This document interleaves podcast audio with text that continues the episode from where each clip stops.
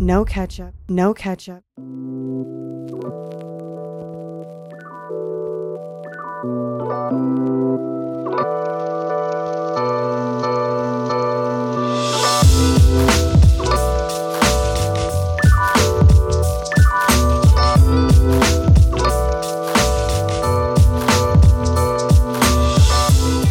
What's really good, my people? Welcome into No Catch Up Sports Talk via Chicago. I am your host, Sean Little. Big Nick the Quick with me. As always, we got a lot to talk about. You know, it's summer. It's slow. We're on here every couple weeks, but we got a lot to break down. Today, NBA Free Agency Part 2, a.k.a. Dame Time. Dame Lillard still has not, quote-unquote, picked a destination, has not been traded to a destination. Will he land in a random spot? Will he eventually get to Miami? We will find out. Summer League is in full effect.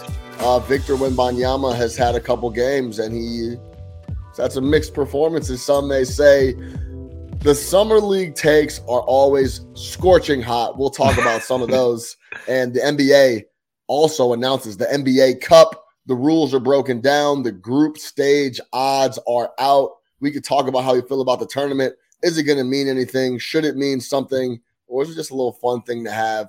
We'll break that down, of course. We're in Chicago. Northwestern, Pat Fitzgerald gets fired. Hazing incidents, racism, culture, all types of stuff going on in the Northwestern football program. He initially got broke off for a couple of weeks, got suspended. He has now been fired from his post as the head coach at Northwestern football. We'll talk about that. We'll close it out with a little fun. How locked in are we going to be on the Netflix quarterback show? We got a couple things to break down. No Catch Up Sports on via Chicago. Let's get to it. Big Nick the Quick, what's goody? How we feeling? What's going on, man?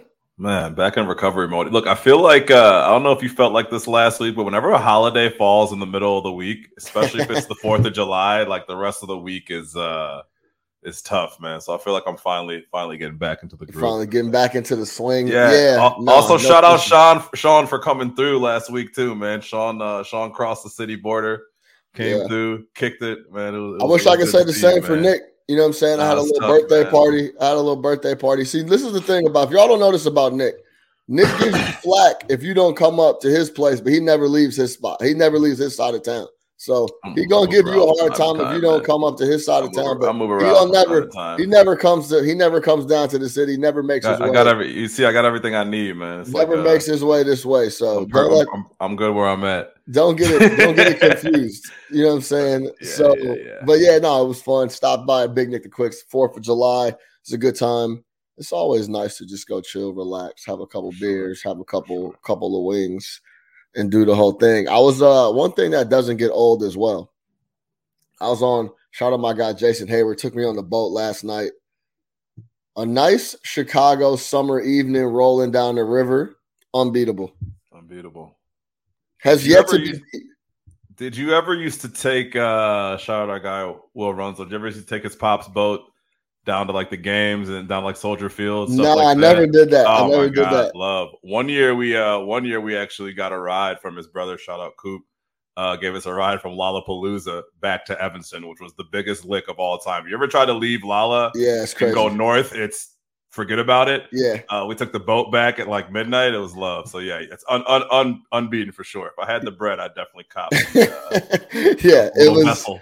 Yeah, I'll shout out Chris Chelios. Saw Chris Chelios on a Chelios still getting it into the city. Chelios still out here, kicking it, man. Shout out Chris Chelios. Legendary.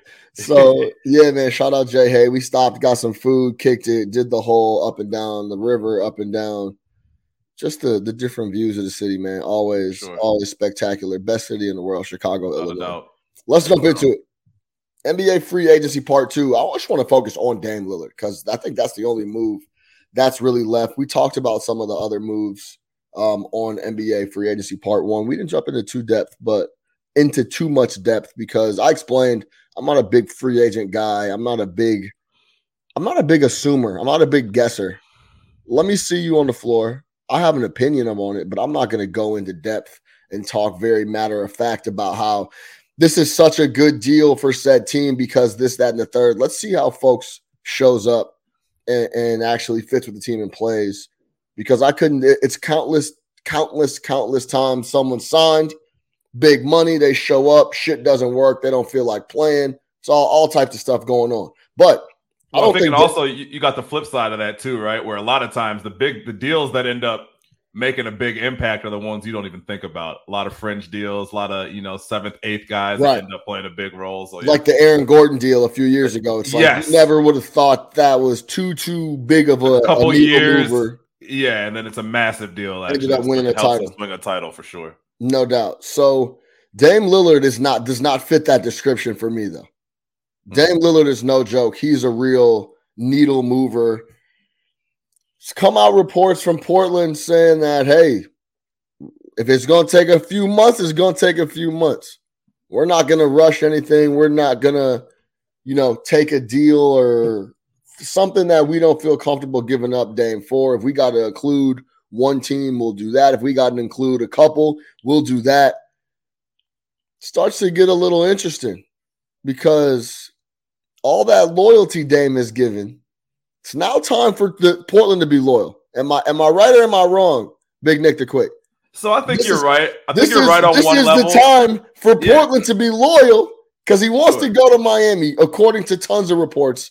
Woj still going back and forth on different things, but it seems that Miami is still the leader in the clubhouse. Now, I would say, Nick, Dame Lillard has been very loyal to the Portland Trail Blazers, and he's been paid. This is also the flip side. He's been paid handsomely for this loyalty. The whole loyalty conversation, it's not like Dame Lillard has been making the veteran mid-level exception and been loyal. He's not doing the Tom Brady giving cash back to other guys can fit in type situation. Let's not forget about that piece. It's the Dame has been loyal. He's also been making top dollar from them and Adidas. NBA contracts are designed, and the salary cap, the CBA is designed that you make the most money by not moving, right? You get extra years, you get extra incentives. Dame has hit every single All-NBA, all that. So Dame Lillard is being paid handsomely, 100%. And on the loyalty thing, for sure, man, they do owe him loyalty. They owe him loyalty in the sense that we're not going to trade you to the Minnesota Timberwolves for 6 first-round picks or something like that, right? But I also think it's July. It's July 11th. The NBA season does not start till October. So they owe them loyalty, but they don't need to be pressed. They don't need to rush into some move because Dame wants to go to Miami. So whatever Miami throws apart, you have to make that move. Like, it's in their best interest to take their time. The pressure is really on Miami at this point in time to put together some type of trade or make whatever deals you got to make to collect whatever assets you need to make a deal with Portland. But the way I see it, if I'm Portland, I agree with what he said. I'm not pressed. I'm not going to come out here and make a deal for Dame on July 15th because he wants to leave right now. Like, we got 3 months till the season starts. Like, we need to make a deal that's going to put us in the best position. So while, yes, we will deal you, and no, we're not going to deal you somewhere that you absolutely don't want to go, we're also going to make it best for us. So, hey, look, if other teams got to get involved, if we got to add in some picks, if we got to get Zach LaVine somehow involved in this, if we got to get this team involved in it, that's fine. You guys figure that out. We got Dame. You want Dame. You figure out everything else. So, Pat Riley, you make those calls around the league. You facilitate something, and you come to us. But I'm not pressed. I don't feel that loyal that's like, hey, give me Duncan Robinson and Novak Djokovic, and I'm good to go. You know what I mean? Like, we're not doing that. So, yeah, and that's the words of Joe Cronin, the Trailblazers GM. He said if it takes months, it takes months. And that's a quote from him. It is what it is. Now, does that make you, Nick, if you're Dame Lillard, feel some type of way? Or is it just business is business type of attitude? It probably does, because you feel that you've been super loyal. And I think that the other thing that's starting to happen is, like, look, it's been great for Dame his entire career, right? Like, as far as his situation in Portland, how he's looked at, everything like that. Now you see him on Twitter clapping back, talking about, I don't know why, but people don't understand, like, who did I mislead? So it's starting to heat up in the Lillard household right now, I feel like, and that's just something he probably hasn't dealt with before. So I think in that regard, you're kind of just like, now I'm taking flack. Now I'm being looked at as disloyal. The longer that this drags on, the more I got to deal with. But, I mean, that's just kind of what comes with it, man. I also think, if we're being completely honest, I also think that Dame never really wanted to leave Portland. I think the outside noise got so loud that people telling him that he needs to leave Portland that he was finding, like, okay, cool. Yeah, I really think he's caving. I think, yeah, bro, I think he's caving to everything around him for sure. I think he was fine being there. I think Bradley Beal was fine being in Washington. I think those guys were good where they were at.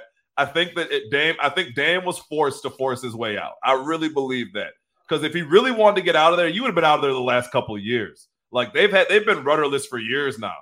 You know what I mean? It's been Dame. And yeah, we said it, man. We said it years ago. Yeah, you got nothing really tangible for CJ, right? You haven't made any moves. You kept – what was the move I always talked about? We need defense, so let's keep re-signing Nurkic. You know what I mean? And that's who we're going to have play the five. Like, it doesn't make sense. So and go get our guy. Who am I talking about? Who, Hassan Whiteside? No, the guy. He was up there. Who? Norman. Oh, Norman Powell. Yeah, Norman Powell. Probably the last player in the NBA they needed was Norm Powell, and they went and added Norm Powell. And it was like, out of Norm Powell. What are these guys doing over there? You refuse to address defense. Yeah, and so, I mean, I think it's been like that for a while. It's just been bad roster construction, yeah. I think he was cool, though. I really do think he was cool. I think that's why he's been cool. I think that's why you've never heard anything. The only noise we ever heard about Dame leaving was from everybody else but Dame, up until 2 weeks ago when he finally said, okay, it's time to go. And it wasn't even like a, you know, we've seen guys really demand trades, like when you're really trying to get the fuck up out of there. He has been doing like the soft demand. It's the soft demand. I'm going to put it out to the media. I'm not on there. You know, if it was certain people are like, I'll get me out of here. You know what I mean? Ben Simmons had a cell phone in his pocket, allegedly. But you know, this is not the hard demand of trying to get out of there. So I really believe he never would have left if the pressure didn't get so crazy. Let me ask you this. And here's the other thing. It's not like he's trying to force himself to a guaranteed title either. Like he's not like, yo, put me on Boston, put me on Golden State, put me on one of these top teams. Like, yo, we love Miami, but it's not like Miami's a Dame Lillard away from competing for a championship, right? Like, or winning the title. Like, again, we love Miami, love what we saw from them last year and all that. But it's not like I'm like, if that's the team I want to go on to win a title, it's not like if I had my pick of the entire league. Dame, Jimmy, and Bam in the East it's a great squad. Absolutely. Yeah. But I'm saying if you could say one team, wouldn't it be like, hey, get me on Boston, get me on whatever?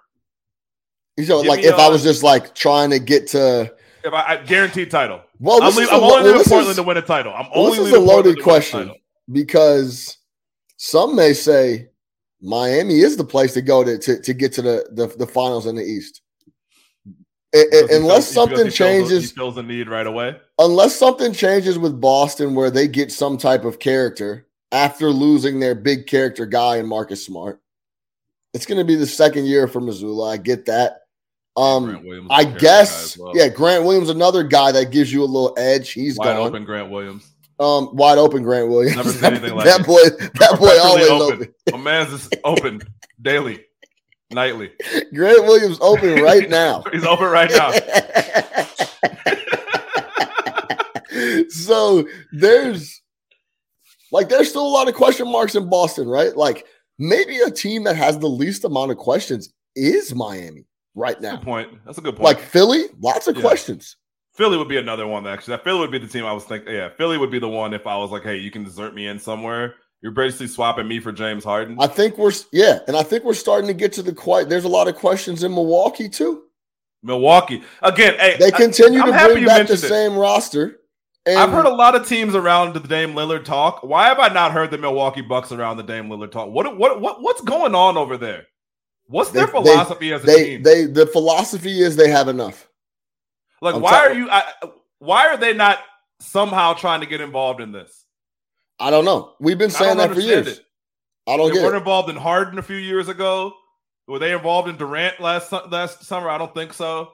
They're not involved in Lillard. It's like guys should want to play with Giannis. I understand Milwaukee's not South Beach, but guys should want to play with Giannis.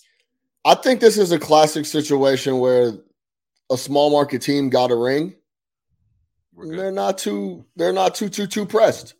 Right. At the end of the day, they're not too pressed about what's going on and what they need to do and how they're going to get another one.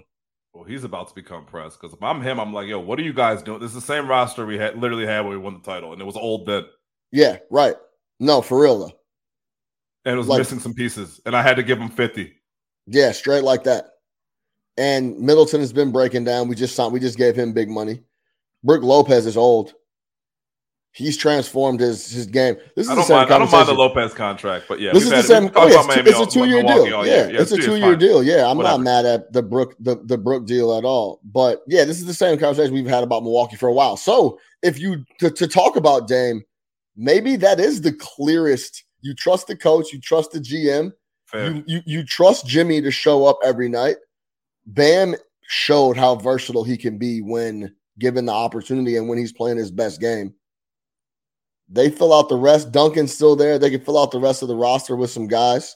There's a clear opening for a high-volume scorer, too. That's the other thing. Yeah. In Boston, you got to figure it out around those guys. In Golden State, you obviously have to figure out around those guys. In almost every other situation, maybe minus Philly, you got to figure it out. Yeah, whereas, I mean, there's just not even a slot for him.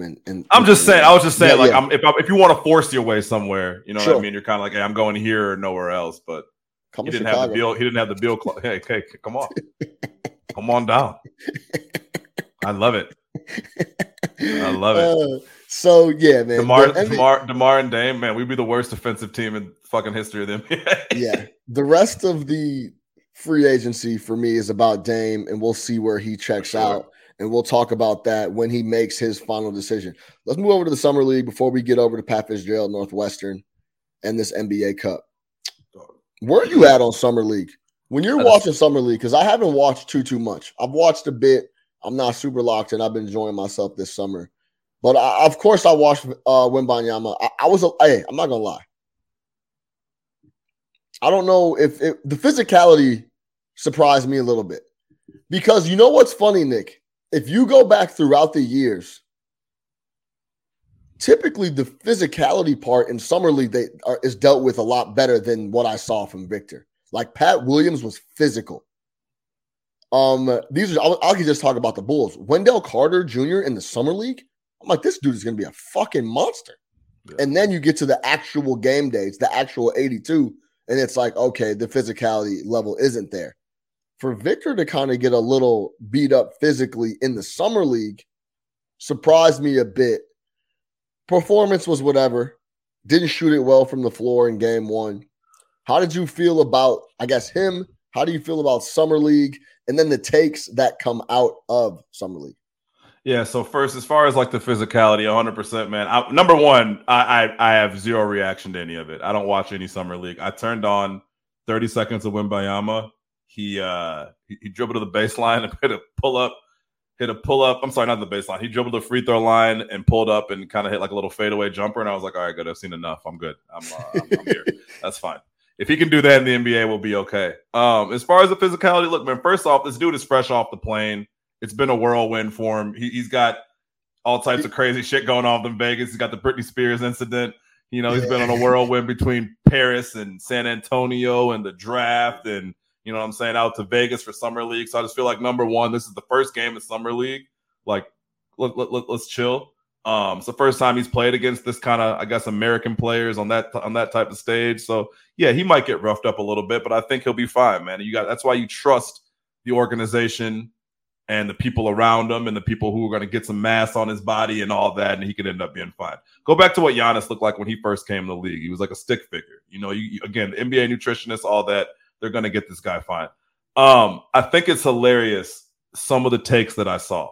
It's like the best thing ever for like the I told you so crowd was for Wembanyama to get pushed around a little bit in Summer League and get dunked on and get his shit beat and all that. It was like, see, I told you this guy isn't going to be shit. Yeah. I told you he's not going to be shit. It's like, calm down.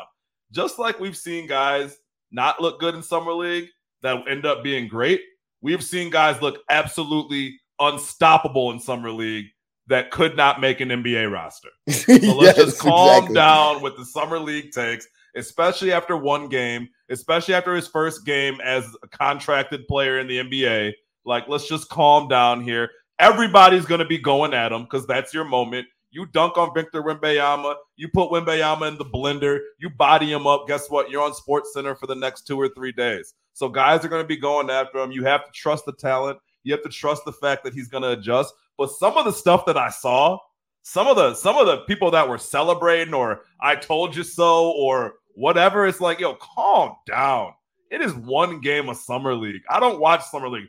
the same way you feel about some of the speculation about free agency and all that, I feel 10 times more about that than Summer League. I know I said I want to go. I just want to go and watch some basketball and be in the mix, but not because I think that Summer League matters.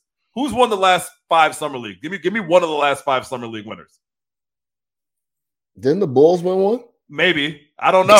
The Bulls could have won. Hey, the Bulls could have won all 5. The Bulls could be in the middle of a fucking 10-year Summer League dynasty, and I wouldn't be able to tell you because I'm not watching it. So let's just pipe down on all that. Again, you're also talking about, like, yo, you've been with your teammates for maybe 36 hours. You're running some very vanilla offense. Defensively, it's just, yo, go out there and try to block some shit. And you're playing against some guys that are really trying to make it. So, like, for them, this is life or death. The guy that yoked on Wembanyama, I don't remember who it was, but I'm sure it was life or death. Like, he needs to be there. I'm trying to make a roster. My kids got to eat. Like, he'll be fine, man. Let him get into the system. Shout out Popovich, by the way, for finessing $80 million out of San Antonio. What a deal. But yeah, so he'll get there in the system with that great San Antonio situation, and you just got to trust on him to make it work, man. Now, if we get to NBA games, right, and we're at game 40, game 45, and Wembanyama is still getting beat around and it doesn't look like he's comfortable, okay, then we could talk about that. But I'm not worried about that at all, man. The Summer League takes to me are crazy. Do you remember crazy? You remember when Trae Young? I think I want to say this is exactly what happened. His first attempt from 3 was an air ball, and people were like, "Yo, this guy's gonna be terrible. He's a bust. Yeah, he's a bust. He took one attempt. Yeah. For Victor Wembanyama, after the draft, to win Rookie of the Year was -225 at DraftKings.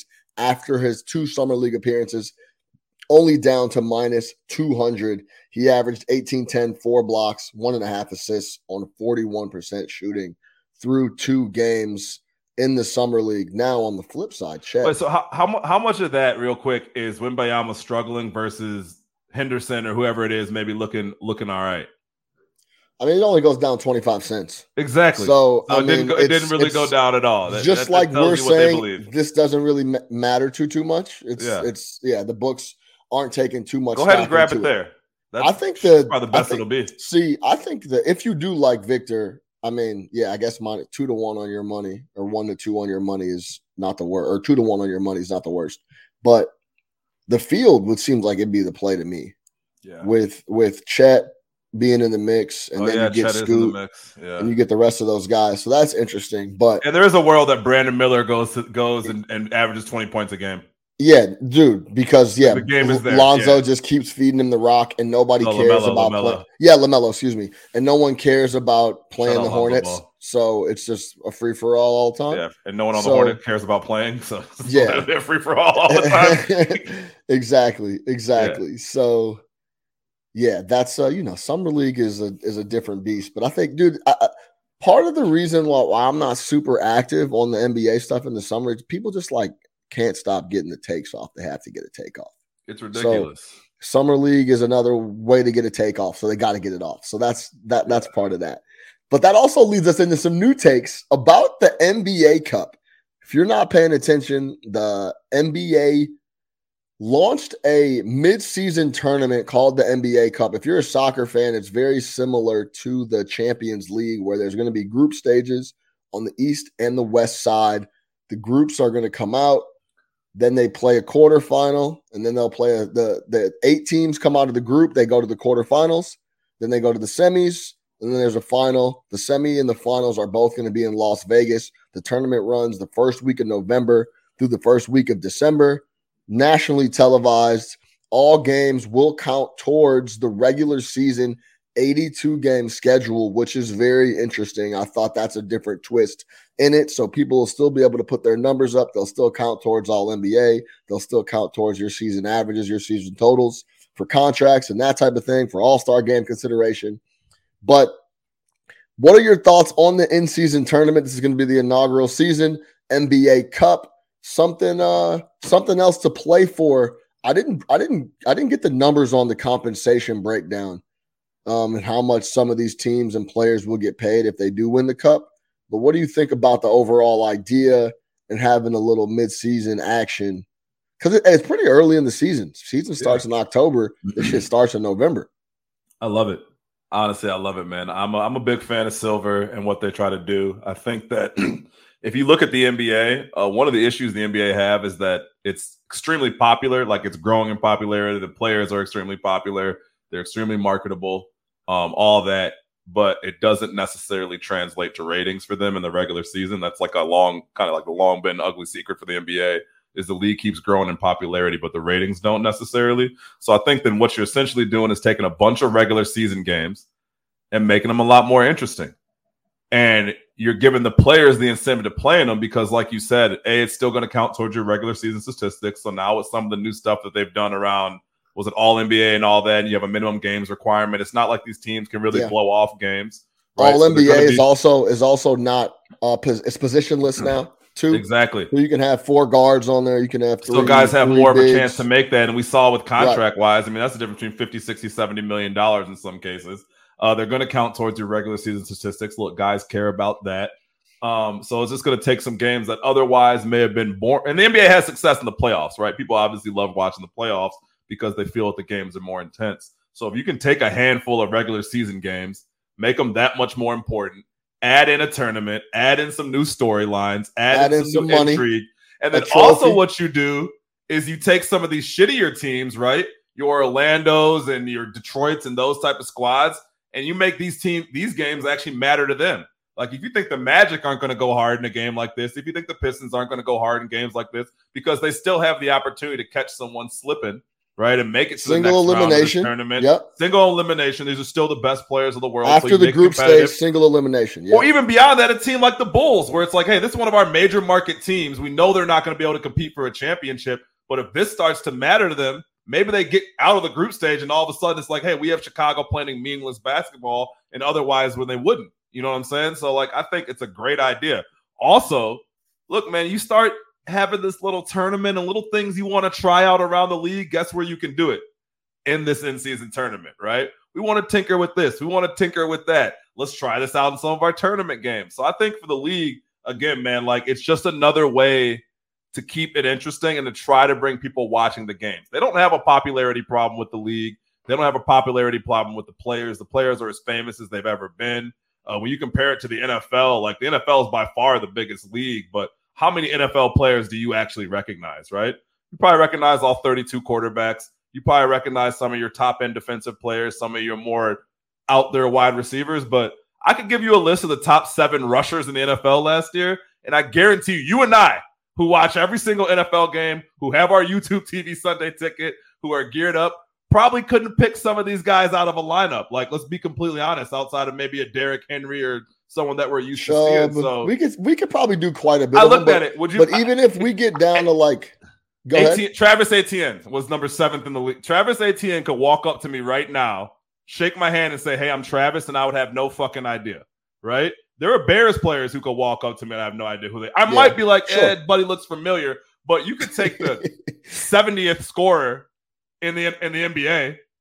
And he could walk into fucking Dunkin' Donuts and everybody would know who it is. Like, oh, that's Davis Bertans. Like, you know what I'm saying? Let's get a picture, like, whatever. Facts. So they have their, but people aren't watching the games like that. So you're basically making those games more interesting. You're adding a fun wrinkle that you can tinker with. And I think it'll be cool, man. It's all about how the players buy in, though. And if you're a player, again, you end up dividing that pot of money. So it's in your best interest to make this thing work. Like, that's why I thought it was funny when they're all bitching about the play-in tournament. Because I'm like, yo, if this works, it brings more money to the league, which ultimately makes players more money. So, yeah, I'm excited for it, man. I like it. I think it's a great idea, and you got to try new things. No question. I agree 100%. I think it'll be fun.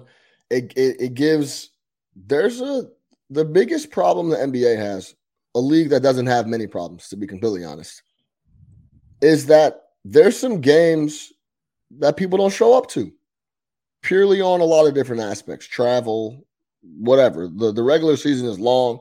82 games is a long, long, long season. This gives a little juice to the middle of that schedule. That's it. And I'm open to it more competitively. I think automatically these guys will compete harder than they would for a regular season game, and that's all we're asking for here. If you get to the semifinal of a new cup and it's single elimination, you're going to pull up trying to win those games. That's it. That's all. The competition will be there coming down the stretch. You even see it throughout the league. A perfect example of how guys will step up if it comes down to it is when they made the Kobe Bryant rules in the All-Star game and it got to the fourth quarter and it was a race to a certain score to win the game.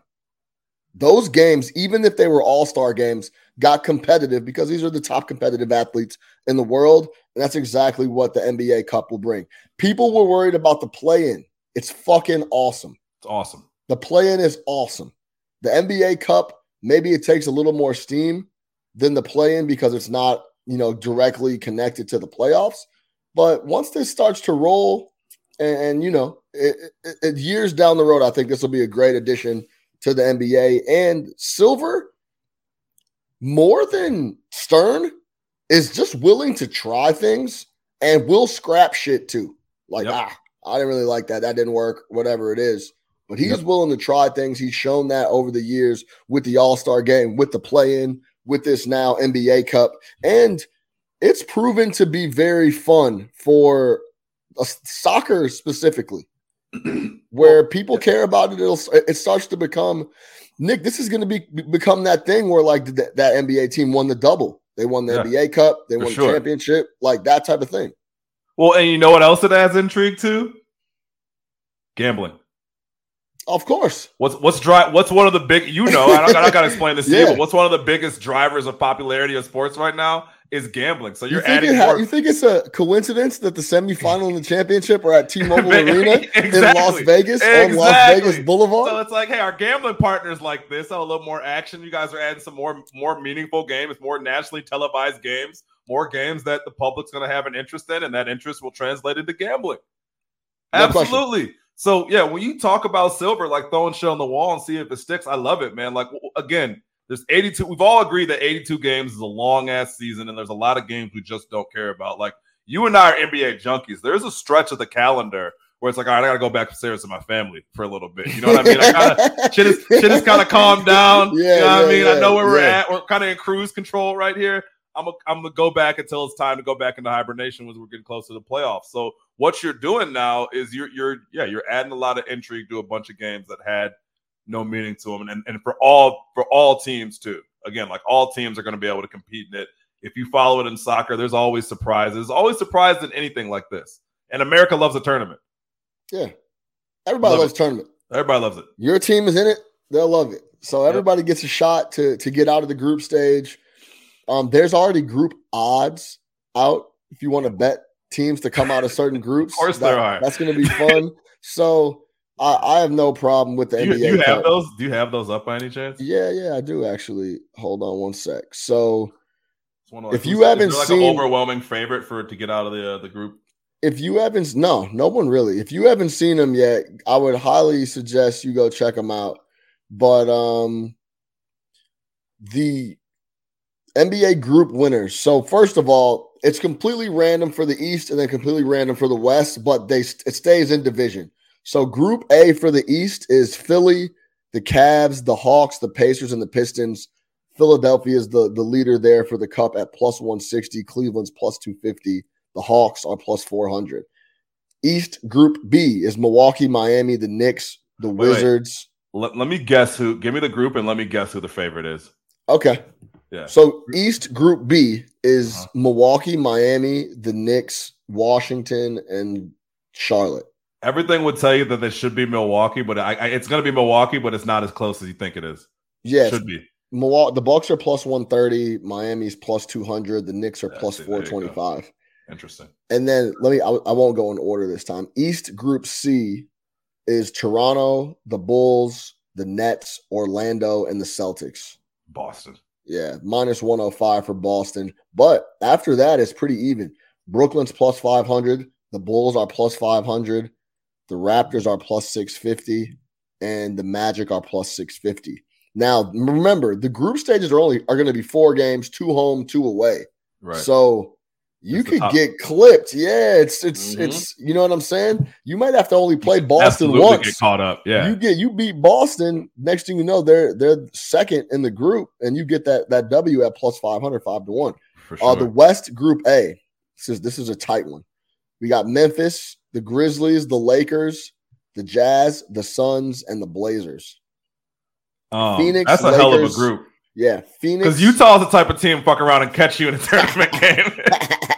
Yeah, exactly. I'll give it to you one more time. Suns, Lakers, Grizzlies, Jazz, Blazers. Suns.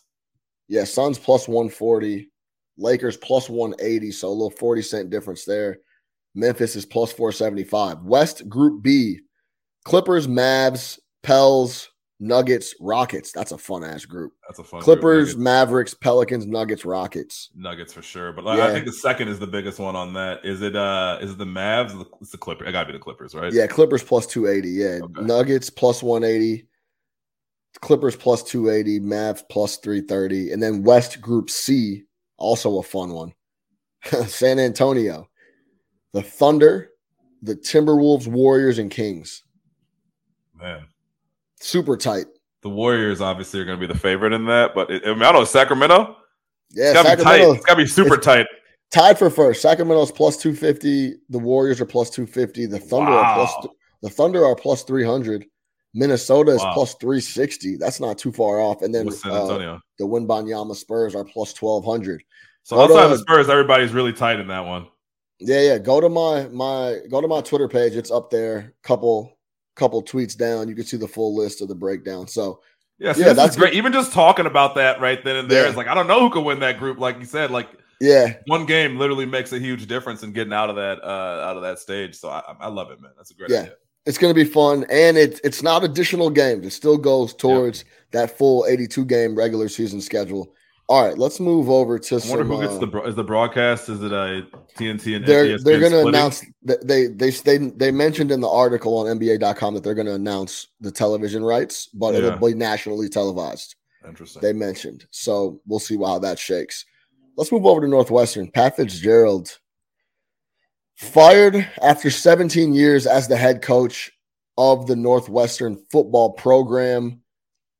Allegations have come out of hazing, racist culture, a lot of sexual acts within the hazing, a lot of different wild things from a program that is about culture more than winning, if we're going to be completely honest. Absolutely. If you want to talk about Ohio State and if they're there to win games or build up young men, they're there to win games. If you want to talk about Alabama, Saban probably likes to raise young men, but it's winning first.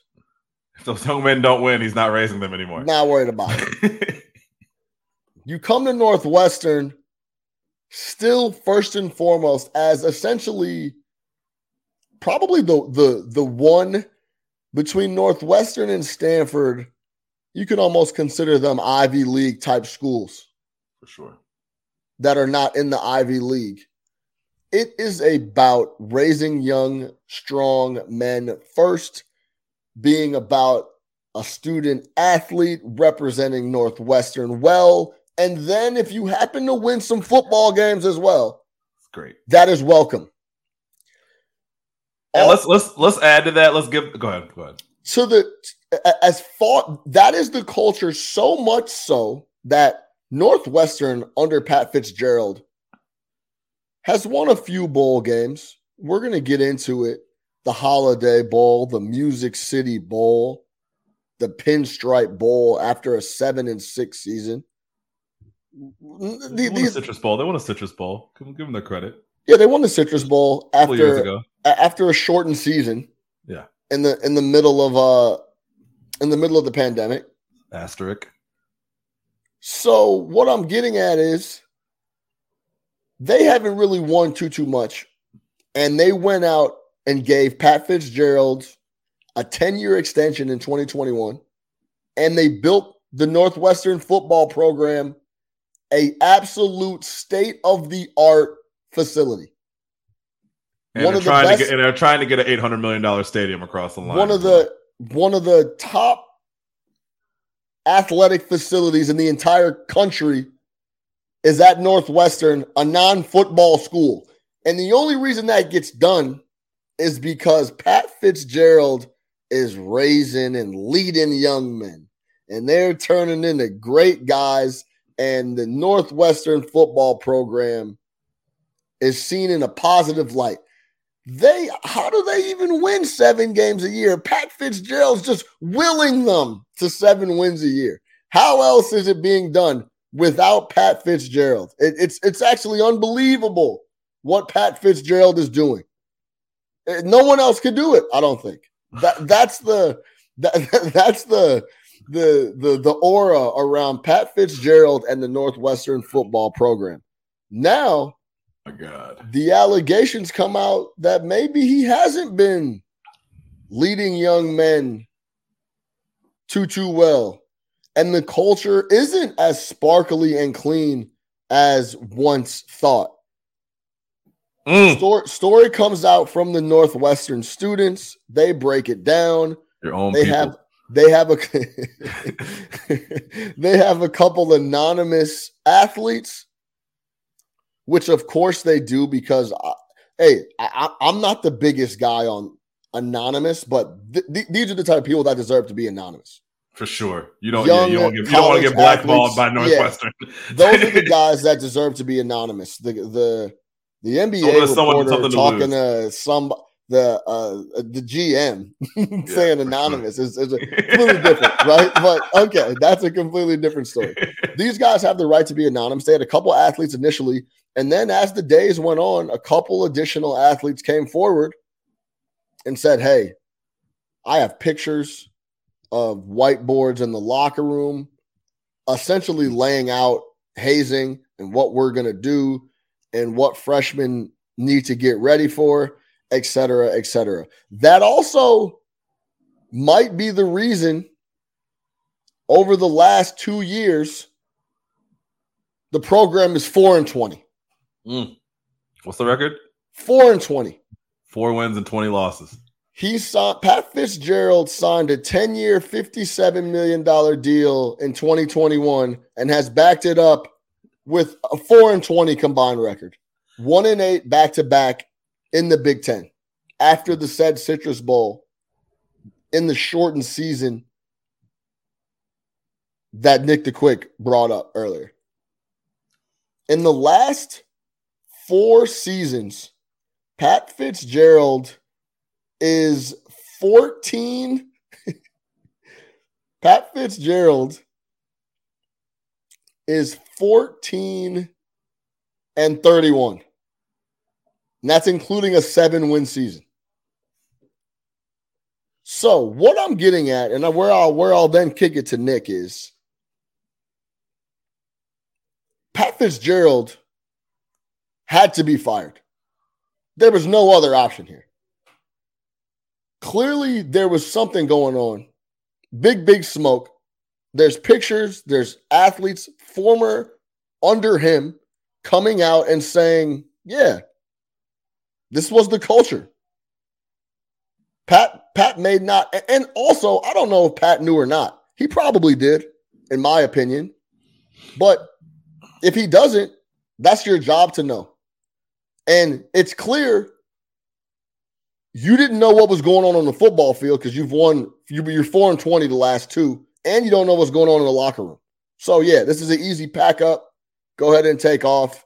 The hazing, these are, by the way, Nick, this is not like a team that he's inheriting, and some of these players aren't his. Been there for 17 years. He's been there forever. He is the culture of the program. He is the culture. He recruited every single player on the field, in the building. Hired every coach. Hired everything. These are the guys that you went and got that are perpetuating these actions. It was time for Pat Fitzgerald to go. I actually think that Northwestern can be Notre Dame when it comes to actually competing if they were to go out and go get a real coach. They're in the Big Ten. They're in Chicago. There's no reason why they shouldn't be able to get big-time athletes that can pass the testing and get entry into Northwestern.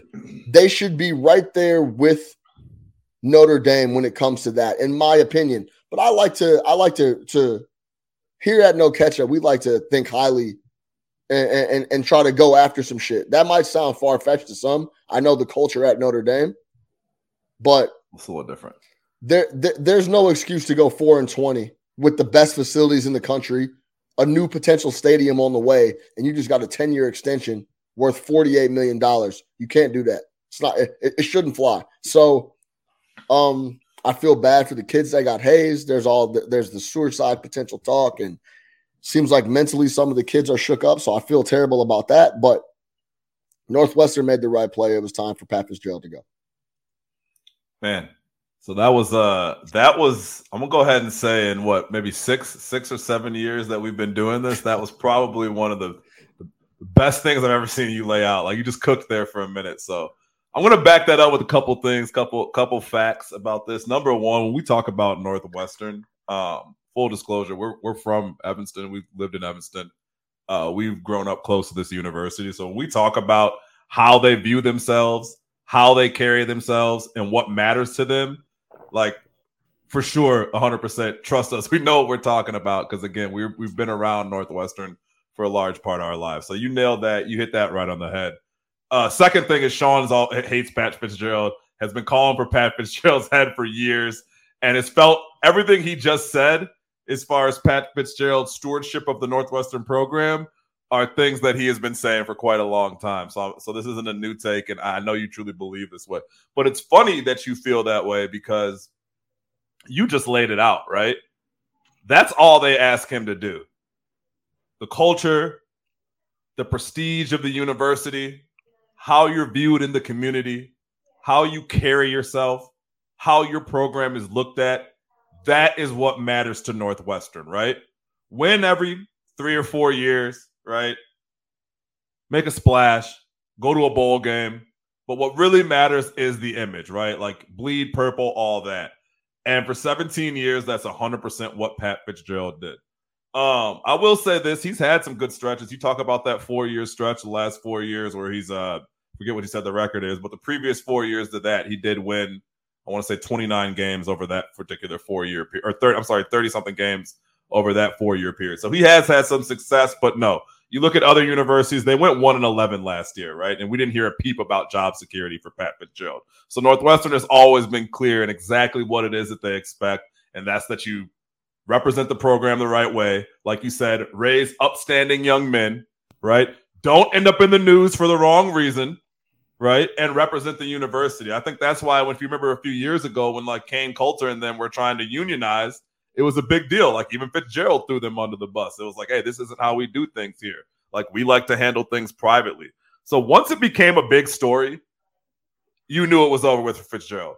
It's not even about the allegations. It's not even about what happened. It's not about what's being alleged. It's not about any of that. It's about the fact that it made Northwestern look bad and the story blew up more than they thought. Part of that's on them. You tried to dump this on a Friday afternoon.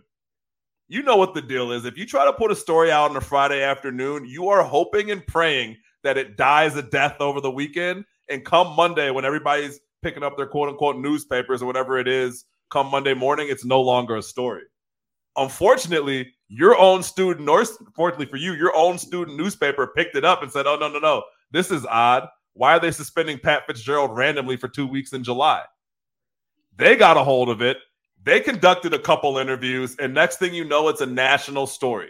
It's not helped by the fact that 50% of sports media, the prominent ones, went to Northwestern, right? Some of your largest voices in sports media went to They either went to Northwestern or went to Syracuse. Like that's shout out Greenberg. Thing. Shout out Greenberg, Wilbon, even your boy Rovell, your colleague.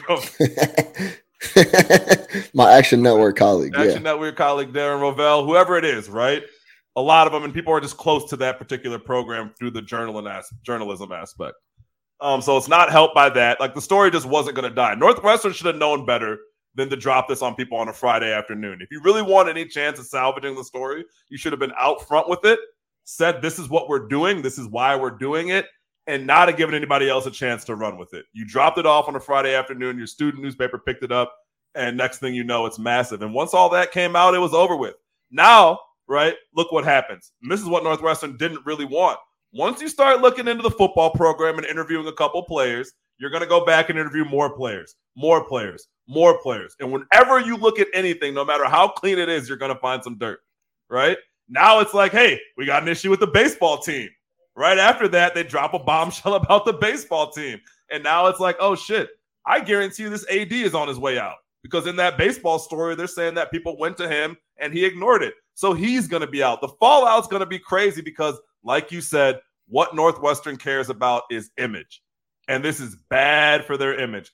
They look incompetent. It looks like they run a program just like everybody else where all this stuff happens. And again, we know Northwestern. They tried to hold themselves in the regard like we are a program where things like this don't happen. So when you look like everybody else and you're the subject of national attention and you lead SportsCenter last night, right? And if it wasn't for Wimbledon, you're leading Get Up this morning. You're leading First Take this morning, right? That's the last thing that Northwestern wants. If you know anything about that university, more so than anybody else, that's the last thing that they want. Even if Pat Fitzgerald had been a winning coach, he's out as soon as that story picked up national traction. I was going to say. Shame on them for trying to do the Friday afternoon news dump. That's shameful. You knew what you were doing. We're not dumb. And on top of that, y'all not winning any games? You're not winning any games. But that doesn't matter. They could have went 12-0 last year. He's getting fired. Sure, but I'm just saying it's like extra. It's like you're running a bullshit culture and a bullshit on the field. If you're going to be running a bullshit clown culture with hazing in it, you better be showing up on Saturdays at the very least. But they don't even care about that, even if you work. 100%. Pat Fitzgerald had that job for life as long as he didn't embarrass the program. 100%. He had that job he turned down other jobs. Michigan, no. NFL, no. Whoever, no. I can literally be at Michigan or Northwestern, make $5 million a year for the rest of my life. And like it or not, for a guy like me, that I agree with you, Nick, that was going to be the case. That's great. When every other 3 years win 9 games, you were fine. 9, win 6, win 7. Every other 5 years win 7 games, and you're straight. But uphold the program, help us get this stadium built, be a man about town. Yep. Like, come on, man! It's a simple formula of that job over there. You don't have. Yeah. There's no pressure to win. Any other big Rutgers, you can go 1-11. You're on the hot seat. Yeah, Maryland. Not Northwestern. I didn't even know this is how much. I didn't even know they went 1-11 last year. The only game they won was in Ireland because you didn't hear a peep about his job status. Anybody else goes 1-11, you better win the next year. It's crazy that it's been 17 seasons. He's been the head coach since 2006. That's when I graduated high school. That's how long ago that was. Our whole adult life, he's been the head coach of Northwestern. Yeah, and he was going to be there for the rest of it. He's going to be there for my daughter's adult life. Like I'm telling you, that guy would have been there for the next 30 years. No question. Shout out. So now there's the issue of the $42 million that they own. Yeah, that's going to be an issue. Because something tells me he wants that bread. I think he wants that. He's not going to let you know you guys can have that. I'm sorry. Yeah, something tells me he's going to want that. But, yeah, really tough situation. I really don't – I don't understand that hazing shit at all, man. I get the mail bonding. Bags. I get all – yeah, I get the carrying bags. Carrying my pads. I get all that. Yeah, that's bring like donuts on the road trip. Yeah, the – a naked center quarterback exchange to me just doesn't really sound like any type of brotherhood. Running through a shower naked with a bunch of other guys in an act to humiliate me doesn't sound like brotherhood, right? Coming into my room at night in mass and dry humping me doesn't really sound like brotherhood or something I want to be a part of, nor do I understand what kind of, humility it really teaches me. Like, that shit is weird. Like, someone explain. Maybe someone who can explain to me what having a naked quarterback center exchange amongst the freshmen does. You know how some of these people out here, weird, bro. You know how some of these people come, like that's their comedic style. That shit's weird. Stuff like that to them is funny. Yeah, it is weird. And I'm going to tell you this. Stuff like that in the culture, when that stuff starts to spark up, is typically comes from big voices in the locker room that are actually big time players. Yep. Because those are the guys that carry the juice and can get people to do things. Your offensive lineman.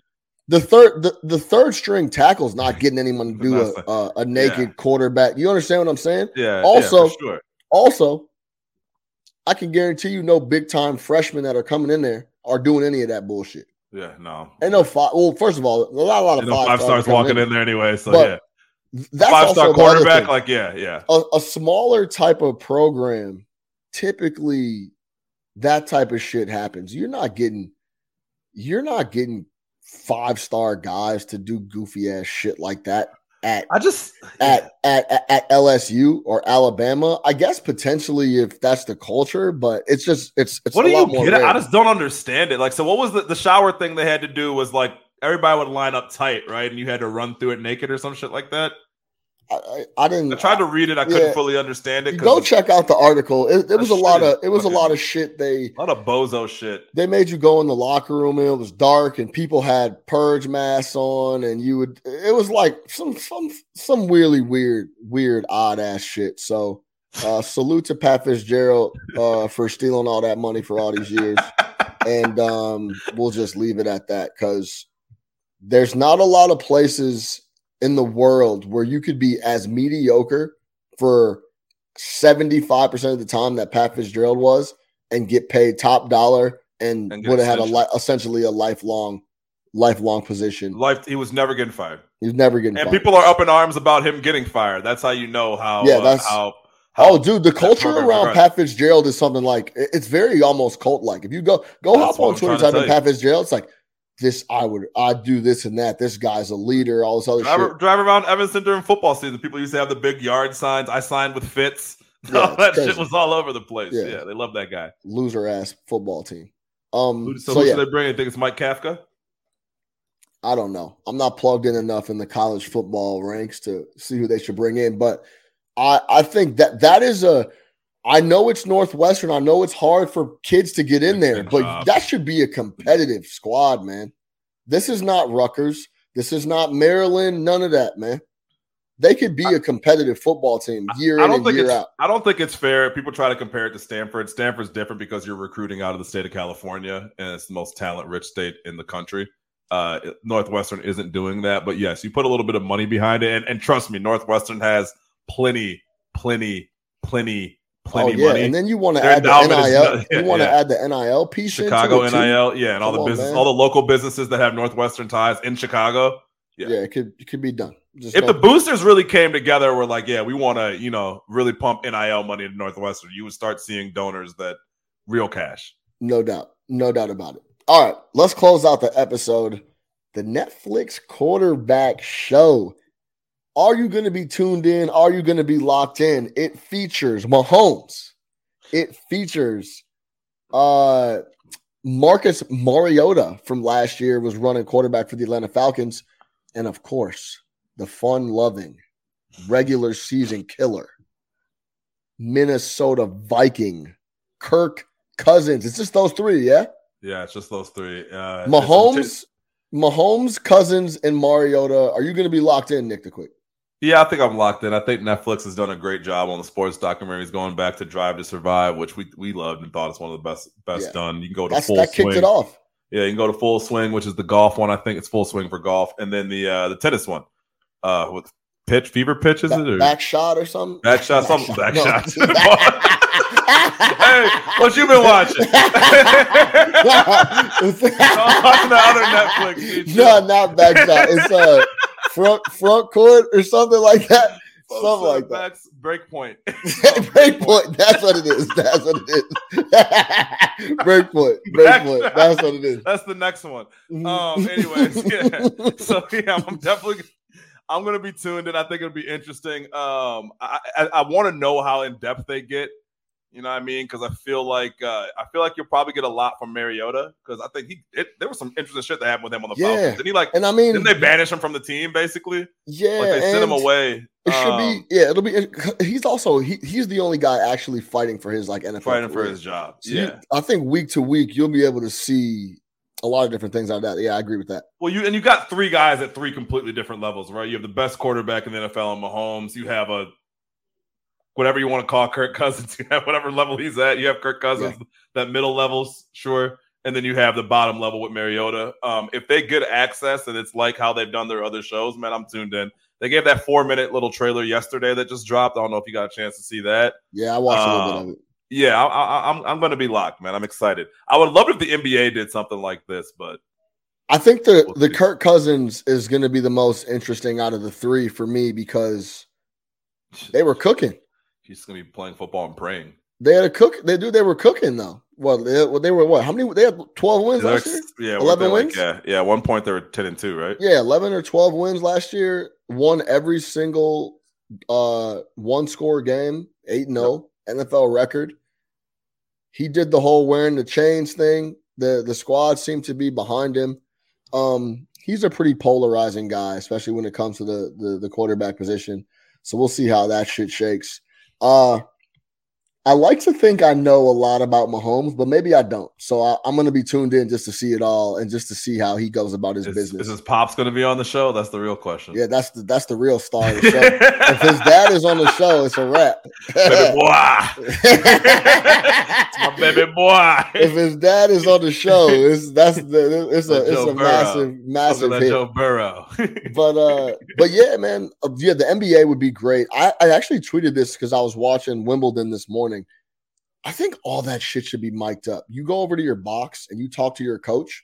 All that should be mic'd. I want to hear what they're saying, how that sounds.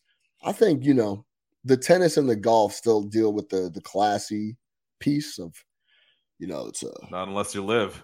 First off, you see the details that came out. The agreement. Yeah, the potential agreement. So Tiger and Rory would each get a live team. That live chairman, Saudi buddy, gets an Augusta membership. No, of course he does. Yeah, he's gonna be walking around the Augusta in the fit. Yes, bro, man, with $300 billion of wealth fund in him too. Yeah, and there was a couple other things, but that was the big thing. So Tiger and Rory would each get a live team. Live I don't know what that means. What do you mean they get a live team? What does that mean? I don't know anything about live, so I guess there's teams in live. But it's not. There's not going to be live anymore. I thought it was going to be thing. That's what it said. They get a live team, and then Greg Norman's out. Greg Norman would be out. So after all this, Greg Norman's out. The PGA, we're done with you. Hey, we have one request. You guys can do whatever you want. This fucking guy can't be involved. Greg Norman is an absolute.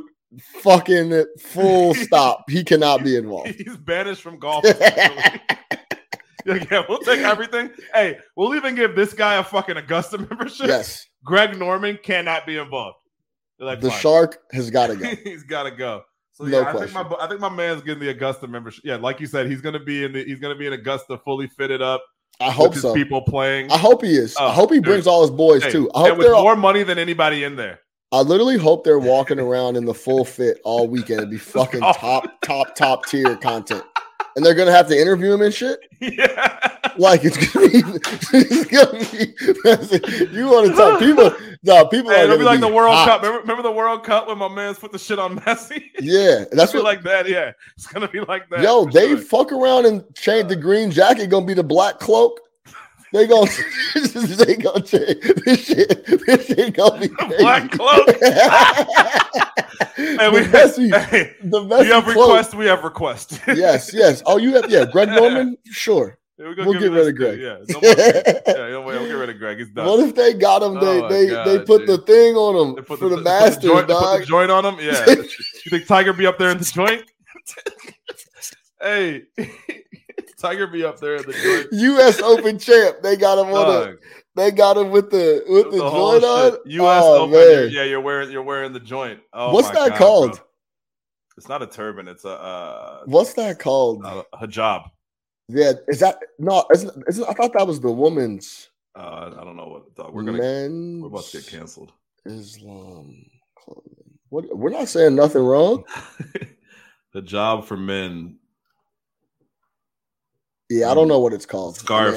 I don't want to be ignorant, but the black. Oh, thing, some of them shits be looking tough though. They got sunglasses on with it. That shit looks tough, bro. If I went out to Dubai, I'd be all over that, bro. The shit be pressed so crazy. Yes. I've never seen a wrinkle on none of these. They be pressed crazy. Yeah, super white, starched out white. Fresh. Yeah, super tough. You throw the sunglasses on with it. You look like you're about business, man. You don't take no for a minute for nobody. Yeah. So my man's is gonna be in Augusta. They're going to have a team. Greg Norman's out. And there was something else.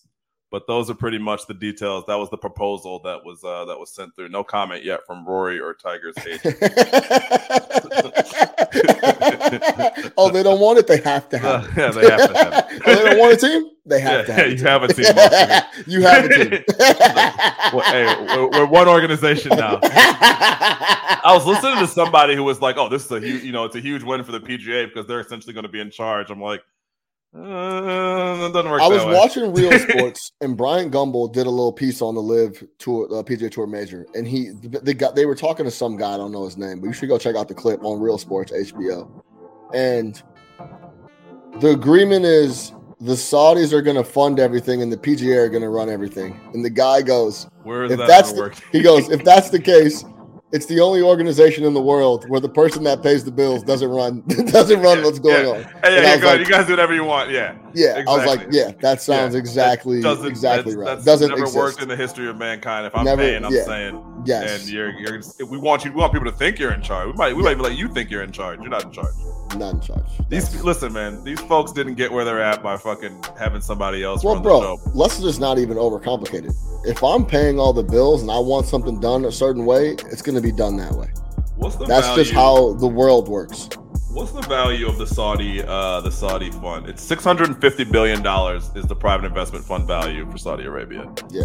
$650 billion. And it seems like they could just add another 650 if they wanted to. Yeah, nothing. That's some more oil over there. Yeah, so it seems like an endless. Yeah, the well is never dry. The well is not dry over there in Saudi Arabia. They're fine. For sure. Yes. That's going to do it for No Catch Up Sports Talk via Chicago. For Big Nick the Quick, I'm your host, Sean Little. Make sure you subscribe everywhere. Tell a homie, tell a friend, share the episode.